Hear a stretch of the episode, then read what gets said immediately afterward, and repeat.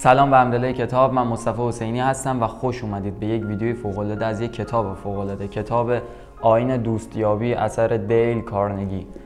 این کتاب تقریباً صد سال یا یک قرن از چاپ و انتشارش گذشته، اما همچنان مطالب عالی برای گفتن و مطالب ارزشمند و فوق‌العاده‌ای درون خودش داره.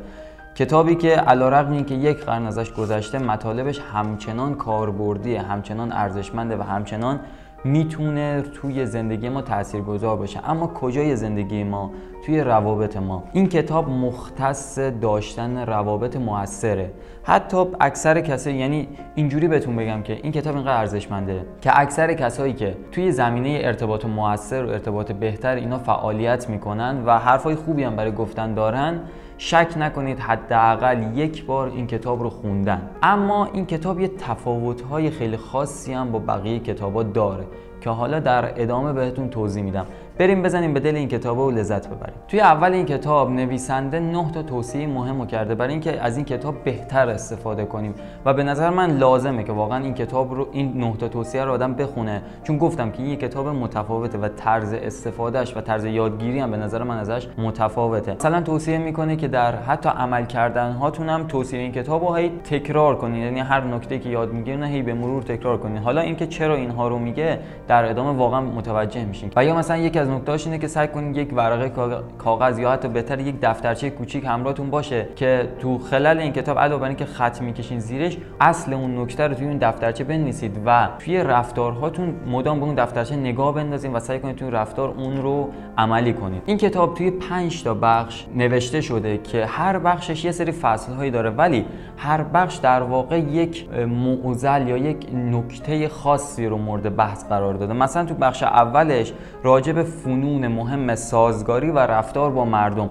کلا راجع به این صحبت کرده و حالا توی هر فصل یک نکته‌ای رو عمیقاً راجبش صحبت میکنه. اما اینکه از اول تاکید کردم این یک کتاب متفاوته، علتش چیه؟ از اینجا شروع کنم که اگه یادتون باشه قبلا راجع به این صحبت کردیم که عمیق‌ترین و پیچیده ترین روش انتقال پیام بین انسان ها روش داستان سرایی یا قصه سرایی یا قصه گفتنه. تفاوت این کتاب دقیقاً با خیلی از کتاب‌های دیگه همینه و بخ... اصلا فکر میکنم به خاطر همینه که این کتاب موندگار شده. اینکه سعی نکرده مثل خیلی از کتاب‌های دیگه کلیگویی کنه و یه عالم نکته بگه و کلی، درسته شاید نکته‌های زیادی بگه مثلا کتاب‌های دیگه، اما خیلی کلی میگن و آدم نمیتونه خیلی خوب درکش کنه. وقتی که نتونه عمیق درکش کنه، قطعاً هم نمیتونه توی رفتارهاش از اونها استفاده کنه. اما این کتاب فرقش اینه که مثلا اومده وقتی که می‌خواسته یک نکته رو بهت بگه، اون نکته رو همون اول بهت نگفته، یه سری داستان‌های واقعی رو شروع کرده به گفتن. گاهی یک دونه داستان، گاهی دو تا، گاهی سه تا داستان رو پشت سر هم توضیح داده و در آخر سر شما دیگه اون داستانا رو که خونی کامل متوجه شدی اصلا موضوع رو. باز برای اطمینان بیشتر اومده باز تو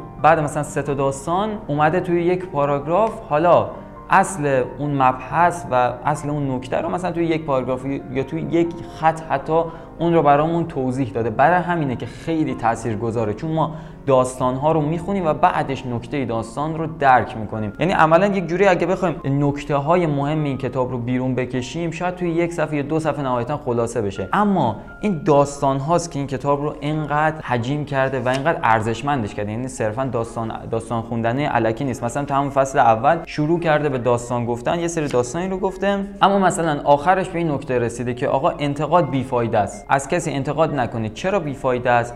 قشنگ باز دوباره توضیح داده که دو حالت داره وقتی که ما از یک کسی انتقاد میکنیم. یکی اینکه حالت تدافعی یا دفاعی میگیره، یک حالت تهاجمی به اسم من، به تعبیر من حالت تهاجمی میگیره. حالت دفاعی چیه؟ اینکه وقتی از یکی انتقاد میکنیم، اون طرف مقابل سعی میکنه مدام توجیه کنه رفتارش و مدام سعی کنه دلیل بیاره، حالا دلیلای واقعی یا الکی یا هر چیز دیگه. به هر حال سعی میکنه توجیه کنه و بحث رو عوض کنه و یک جوری ثابت کنه که آقا این مثلا انتقاد شما بی‌دلیله. این حالت تعدافعی یا همون دفاعیشه. اما حالت تهاجمی چطوریه؟ به گفته خود کتاب اینطوریه که فرد غرورش خدشه‌دار میشه. طبیعی هم هست، هر کسی از من و شما هم انتقاد کنه، ما طبیعتا حتی اگه بدونیم اون انتقادش درسته باز ناراحت میشیم، باز به اون بر میخوره دیگه. اینم میگه که وقتی که تو انتقاد میکنی، تو خیلی از مواقع به طرف بر میخوره، غرورش خدشه‌دار میشه. این باعث میشه که حتی به ما حمله کنه، یعنی یه توهینی بکنه، یک حرفی بزنه، سعی کنه با حمله کردن اون انتقاد ما رو جواب بده. یا مثلا در ادامه دوباره باز یک یا دو داستان دیگر رو توضیح میده، و باز دوباره این نتیجه رو میگیره که مثلا اگر یک انسانی هم خطاکار هست، تو میدونی خطاکاره، ولی باید حواست باشه که باز هم انتقاد نکنی. و اصلا توضیح میده که اصلا ذات بشر همینطوریه، کلا حتی اگه خطاکار هم باشه دیگران رو مقصر میدونه، همه رو به جز خودش مقصر میدونه. پس باز انتقاد بی‌فایده است که باز دوباره همون اتفاق قبلی میفته دیگه. یعنی چی؟ یعنی در واقع ممکنه که وقتی ما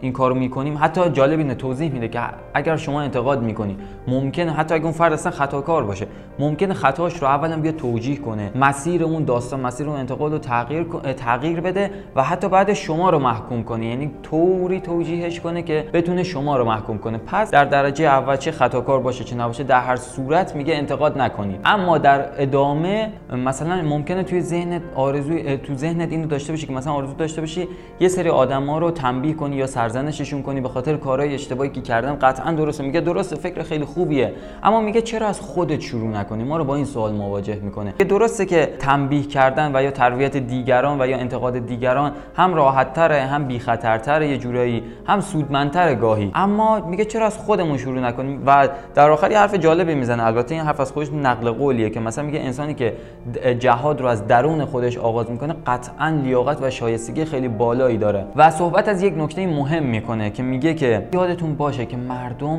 عموما اهل منطق نیستن و درگیر احساساتن و طبیعی هم هست، این ذاتیه. همین باعث میشه که وقتی ما حتی یه انتقاد درست هم بکنیم، باز به یک شکل نادرستی پاسخ بده و یا واکنش نشون بده. پس این میگه اولین نکته رو تو ذهنتون داشته باشین و اینو بدونه که مخصوصا اگر انتقادتون نیشدار باشه، یه جوری مثل یک جرقه توی یه انبار باروته و غرورش رو به شدت خدشه‌دار میکنه. پس میگه خیلی باید مواظب باشی. در واقع حرفش اینه که سعی کنید تا میتونید از کسی انتقاد نکنید. توی بخش اول این رو توضیح میده و در آخر هم با چند تا پاراگراف خیلی خوب تموم میکنه. میگه اولا که اینو بدونید که بزرگی یک انسان و رفتارش با آدم‌های کوچکتر مشخص میکنه. پس فکر نکنید با انتقاد کردن، با بدگویی کردن، با خجالت زدن کردن آدم‌ها میشه آدم بزرگ بشه. این فقط رفتار یک انسان احمقه. یه نکته خیلی مهم میگه راجع به همین موضوع که میگه اگر سری قب... سری بعدی که خواستین انتقاد کنید از کسی، به جای اینکه دنبال این باشی که انتقاد کنی، دنبال این باش که بفهمی چرا اون فرد داره اون رفتار رو نشون میده. یعنی در واقع حرفش اینه، همون چیزی که ما میگیم دیگه. میگه قضاوت نکن، دلیل اون فرد رو بفهم. یعنی در واقع میگه میگه با کفش‌های اون فرد راه برو و دلیل کارش رو بفهم. اینطوری هم قضاوت نکردی، هم انتقادش نکردی. و حرف خیلی مهمی میزنه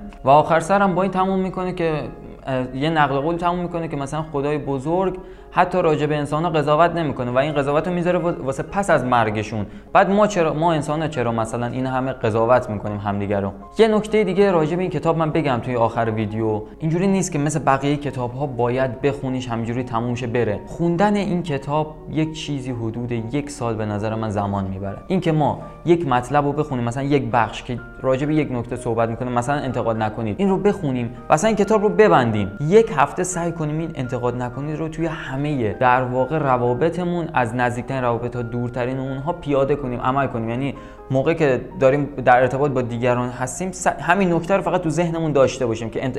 الان وقتشه که انتقاد نکنی و اون رو هی تمرین کنیم تمرین کنیم تا عادت تبدیل بشه، مثلا یک روز، دو روز، یک هفته حتی و حتی بیشتر. بعدش بیام کتاب باز کنیم، بریم سراغ نکته بعدی. دقیقاً همون کاری که من نکردم، همینجوری تونتون خوندم و دیدم خیلی تاثیر کمی رو من گذاشت، در حالی که یه کتاب ارزشمند و متوجه ارزشش شده بودم، ولی دیدم خیلی تاثیر کمی گذاشت. متوجه شدم که داستان از این قراره که این کتاب مثل کتابای دیگه نیست که بشه قشنگ پشت سر هم خوندش و مثلا یهویی دو روز زمان بذاری کل کتابو تموم کنی. نه، اونجوری هیچ تأثیری نداره.